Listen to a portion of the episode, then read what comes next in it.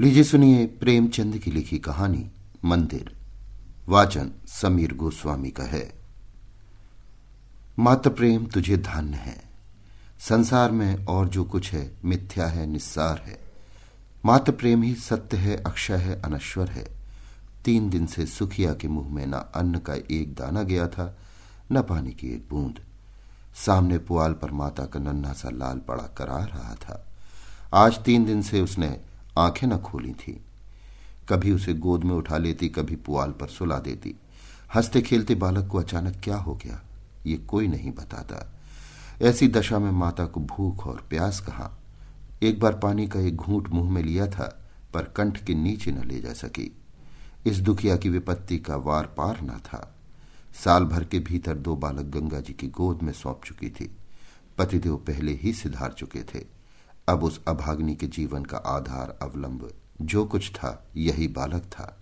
हाय, क्या ईश्वर इसे भी इसकी गोद से छीन लेना चाहते हैं?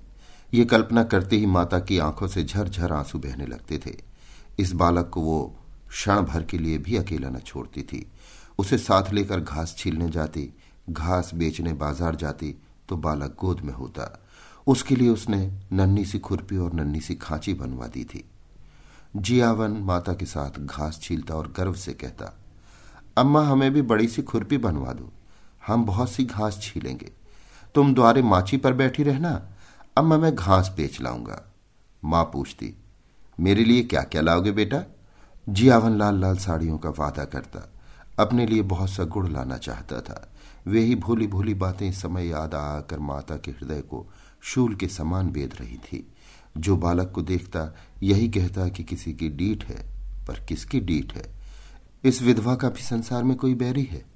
अगर उसका नाम मालूम हो जाता तो सुखिया जाकर उसके चरणों पर गिर पड़ती और बालक को उसकी गोद में रख देती। क्या उसका हृदय दया से न पिघल जाता, पर नाम कोई नहीं बताता? हाय, किससे पूछे क्या करे? तीन पहर रात बीत चुकी थी। सुखिया का चिंता व्यथित चंचल मन कोठे कोठे दौड़ रहा था। किस देवी की शरण जाए? किस देवता की मनौती करे। इसी सोच में पड़े पड़े उसे एक झपकी आ गई। क्या देखती है कि उसका स्वामी आकर बालक के सिरहाने खड़ा हो जाता है और बालक के सिर पर हाथ फेर कर कहता है, रो मत सुखिया, तेरा बालक अच्छा हो जाएगा। कल ठाकुर जी की पूजा कर दे, वही तेरे सहायक होंगे। ये कहकर वो चला गया। सुखिया की आँख खुल गई। अवश्य उसके पतिदेव आए थे। इसमें सुखिया को जरा भी संदेह न हुआ। उन्हें अब भी मेरी सुधी है ये सोचकर उसका हृदय आशा से परिप्लावित हो उठा। पति के प्रति श्रद्धा और प्रेम से उसकी आँखें सजग हो गईं।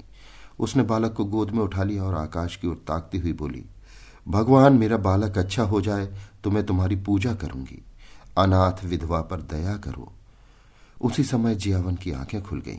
उसने पानी मांगा। माता ने दौड़कर कटोरे में पानी लिया और बच्चे को पिला दिया। जियावन ने पानी पीकर कहा, अम्मा, रात है कि दिन? सुखिया, अभी तो रात है बेटा, तुम्हारा जी कैसा है? जी आवन अच्छा है अम्मा, अब मैं अच्छा हो गया। सुखिया, तुम्हारे मुँह में घी शक्कर बेटा, भगवान करे तुम जल्द अच्छे हो जाओ। कुछ खाने को जी चाहता है? जी आवन हाँ अम्मा, थोड़ा सा गुड़ दे दो। सुखिया, गुड़ मत खाओ भैया, अवगुण करेगा, कहो तो खिचड़ी बना दू। जी आवन नहीं मेरी अम्मा जरा सा गुड़ दे दो तेरे पैरों पड़ो माता इस आग्रह को न टाल सकी। उसने थोड़ा सा गुड़ निकालकर जियावन के हाथ में रख दिया और हाड़ी का ढक्कन लगाने जा रही थी कि किसी ने बाहर से आवाज़ दी। हाड़ी वही छोड़कर वो किवाड़ खोलने चली गई। जियावन ने गुड़ की दो पिंडियाँ निकाल ली और जल्दी जल्दी चट कर गया। दिन भर जियावन की तबीयत अच्छी रही। उसने थोड़ी सी खिचड़ी खाई, दो एक बार धीरे धीरे द्वार पर भी आया और हमजोलियों के साथ खेल न सकने पर भी उन्हें खेलते देखकर उसका जी बहल गया। सुखिया ने समझा, बच्चा अच्छा हो गया। दो एक दिन में जब पैसे हाथ आ जाएँगे तो वो एक दिन ठाकुर जी की पूजा करने चली जाएगी। जाड़े के दिन झाड़ू, बहारू, नहाने धोने और खाने पीने में कट गए। मगर जब संध्या समय फिर जियावन का जी भारी हो गया, तब सुखिया घबरा उठी। तुरंत मन में शंका उत्पन्न हुई कि पूजा में विलंब करने से ही बालक फिर मुरझा गया है। अभी थोड़ा सा दिन बाकी था बच्चे को लिटाकर वो पूजा का सामान तैयार करने लगी। फूल तो जमींदार के बगीचे में मिल गए। तुलसी दल द्वार ही पर था। पर ठाकुर जी के भोज के लिए कुछ मिष्ठान तो चाहिए, नहीं तो गाँव वालों को बांटे की क्या? चढ़ाने के लिए कम से कम एक आना तो चाहिए। सारा गाँव छान आई, कहीं पैसे उधार न मिले। अब वो हताश हो गई। हाय रे दिन कोई चार आने पैसे भी नहीं देता। आखिर उसने अपने हाथों के चांदी के कड़े उतारे और दौड़ी हुई बनिए की दुकान पर गई।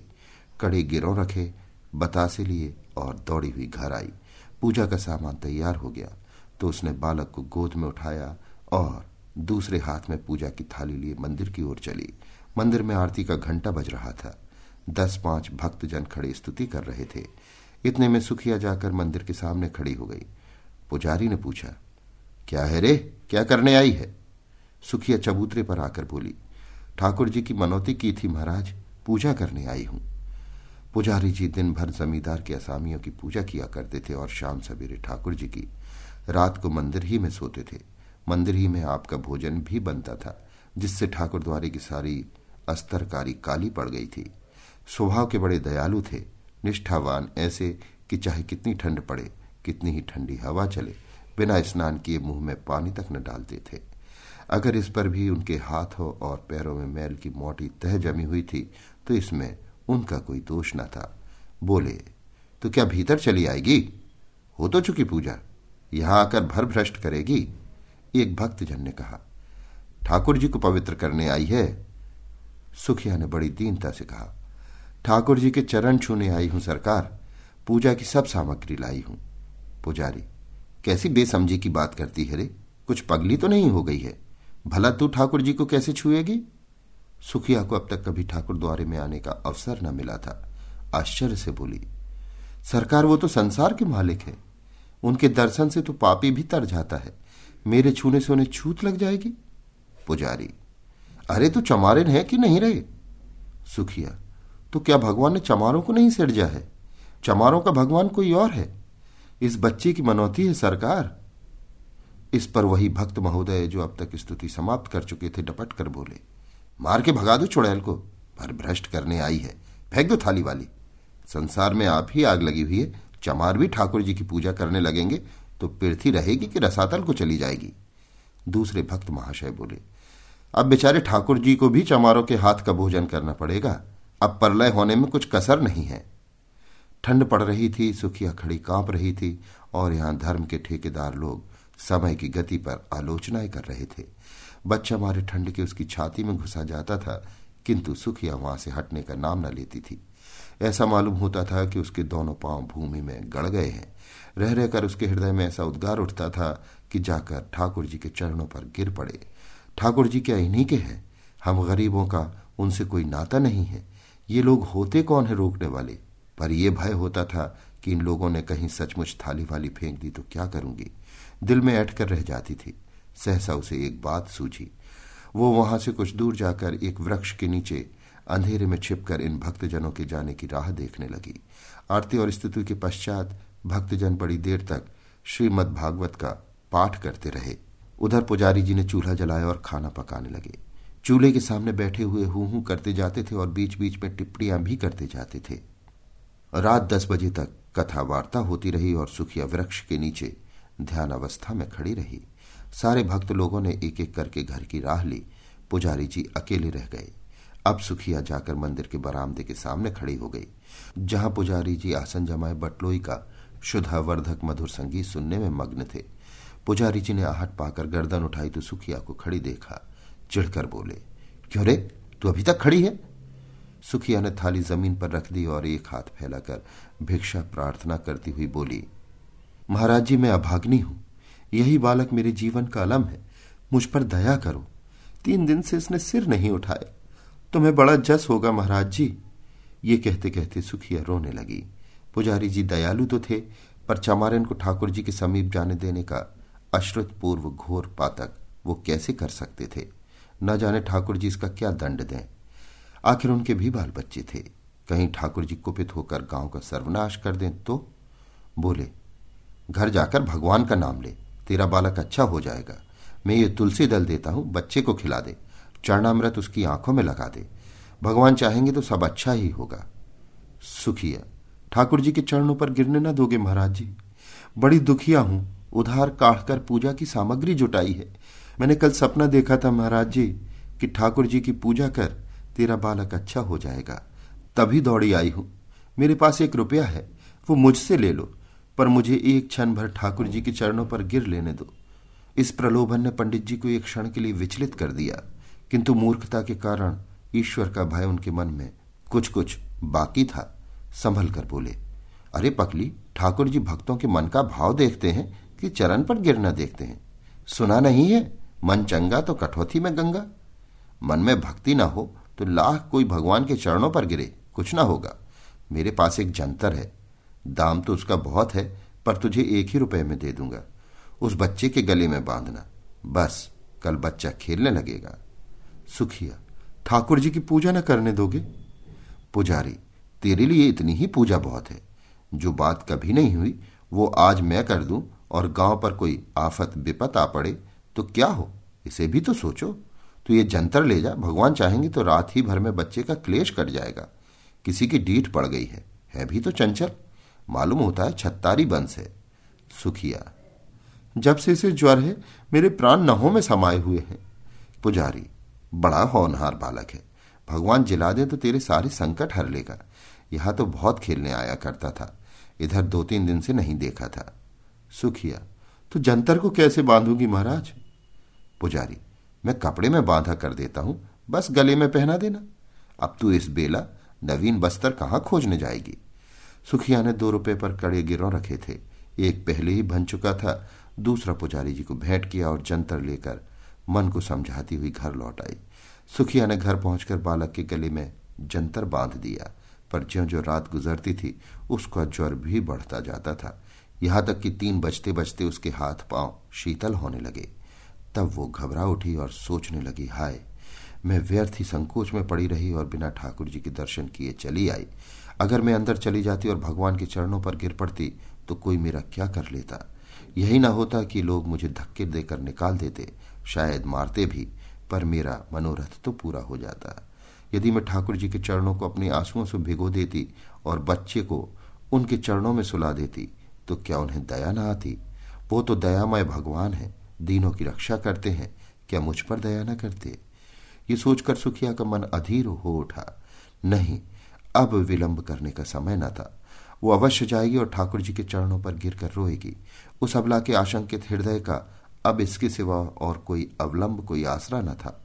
मंदिर के द्वार बंद होंगे तो वो ताले तोड़ डालेगी। ठाकुर जी क्या किसी के हाथों बिक गए हैं कि कोई उन्हें बंद कर रखे? रात के तीन बज गए थे। सुखिया ने बालक को कंबल से ढांप कर गोद में उठाया। एक हाथ में थाली उठाई और मंदिर की ओर चली।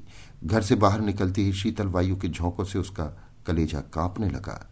शीत से पाँव शिथिल हुए जाते थे। उस पर चारों ओर अंधकार छाया हुआ था। रास्ता दो फरलांग से कम न था।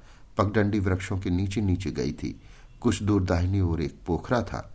कुछ दूर बाँस की कोठियाँ। पोखरे में एक धोबी मर गया था और बाँस की कोठियों में चुड़ैलों का अब था। बाई ओर हरे भरे खेत थे। चारों ओर सनसन हो रहा था। अंधकार साय साय कर रहा था। सहसा गीदड़ों ने कर्कश स्वर में हुआ हुआ करना शुरू किया। हाय, अगर कोई उसे एक लाख रुपया देता तो भी इस समय वो यहाँ ना आती, पर बालक की खातिर सारी शंकाओं को दबाए हुए थी।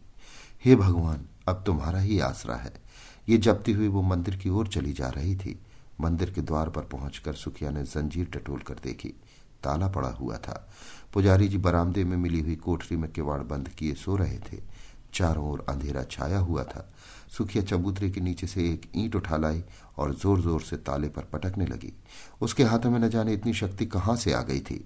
दो ही तीन चोटों में ताला और ईंट दोनों टूटकर चौखट पर गिर पड़े। सुखिया ने द्वार खोल दिया और अंदर जाना ही चाहती थी कि पुजारी किवाड़ खोलकर हड़बड़ाए हुए बाहर निकले और चोर चोर का गुल मचाते हुए गाँव की ओर दौड़े। जाड़ों में प्राय पहर रात रहे ही लोगों की नींद खुल जाती है। ये शोर सुनते ही कई आदमी इधर उधर से लालटेने लिए हुए निकल पड़े और पूछने लगे, कहाँ है कहाँ है, किधर गया? पुजारी, मंदिर का द्वार खुला पड़ा है, मैंने खटखट की आवाज़ सुनी। सहसा सुखिया बरामदे से निकलकर चबूतरे पर आई और बोली, चोर नहीं है, मैं हूँ। ठाकुर जी की पूजा करने आई थी। अभी तो अंदर गई भी नहीं, मार हल्ला मचा दिया। पुजारी ने कहा, अब अनर्थ हो गया। सुखिया मंदिर में जाकर ठाकुर जी को भ्रष्ट कराई। फिर क्या था? कई आदमी झल्लाए हुए लपके और सुखिया पर लात और घूसों की मार पड़ने लगी। सुखिया एक हाथ से बच्चे को पकड़े हुए थी और दूसरे हाथ से उसकी रक्षा कर रही थी। एकाएक बलिष्ठ ठाकुर ने उसे इतनी ज़ोर से धक्का दिया कि बालक उसके हाथ से छूटकर ज़मीन पर गिर पड़ा, मगर वो न रोया, न बोला, न सांस ली। सुखिया भी गिर पड़ी। संभल कर बच्चे को उठाने लगी तो उसके मुख पर नज़र पड़ी। ऐसा जान पड़ा, मानो पानी में परछाई हो। उसके मुँह से एक चीख निकल गई। बच्चे का माथा छूकर देखा, सारी देह ठंडी हो गई थी। एक लंबी सांस खींचकर वो उठ खड़ी हुई। उसकी आँखों में आँसू न थे। उसका मुख क्रोध की ज्वाला से तमतमा उठा। आँखों से अंगारे बरसने लगे। दोनों मुट्ठियाँ बंध गईं। दांत पीसकर बोली, पापियों, मेरे बच्चे के प्राण लेकर दूर क्यों खड़े हो? मुझे भी अभी क्यों नहीं उसी के साथ मार डालते? मुझे छू लेने से ठाकुर जी को छूत लग गई। पारस को छूकर लोहा सोना हो जाता है। पारस लोहा नहीं हो जाता। मेरे छूने से ठाकुर जी आप अपवित्र हो जाएँगे। मुझे बनाया तो छूत नहीं लगी। लो, अब कभी ठाकुर जी को छूने नहीं जाऊँगी। ताले में बंद रखो, पहरा बैठा दो। हाय, तुम्हें दया छू भी नहीं गई। तुम इतने कठोर हो। बाल बच्चे वाले होकर भी तुम्हें एक अभागिन माता पर दया ना आई। जिस पर धर्म के ठेकेदार बनते हो। तुम सबके सब हत्यारे हो, निपट हत्यारे हो। डरो मत, मैं थाना पुलिस नहीं जाऊँगी। मेरा न्याय भगवान करेंगे। अब उन्हीं के दरबार में फरियाद करूँगी। किसी ने चूना की, कोई मिनमिने आया तक नहीं। पाषाण मूर्तियों की भांति सबके सब सिर झुकाए खड़े रहे। इतनी देर में सारा गाँव जमा हो गया था। सुखिया ने एक बार फिर बालक के मुँह की ओर देखा। मुँह से निकला, हाय मेरे लाल। फिर वो मूर्छित होकर गिर पड़ी, प्राण निकल गए। बच्चे के लिए प्राण दे दिए। माता, तू धान्य है। तुझ जैसी निष्ठा, तुझ जैसी श्रद्धा तुझ जैसा विश्वास देवताओं को भी दुर्लभ है। अभी आप सुन रहे थे प्रेमचंद की लिखी कहानी, मंदिर, वाचन, समीर गोस्वामी का था। Ace is the place with the helpful hardware, folks. Ace is the only national retailer that carries Benjamin Moore paint, which means the paint you trust and a huge selection of colors are right in your neighborhood. And this Saturday only, you can pick up a free sample of Benjamin Moore at your local Ace. It's a great way to explore quality colors and find the perfect one for your place. So if you're looking for award winning service and a new look for your home, look no further than Benjamin Moore paint at Ace. Offer valid August 1st for Ace Rewards members. Limit one at participating stores while supplies last.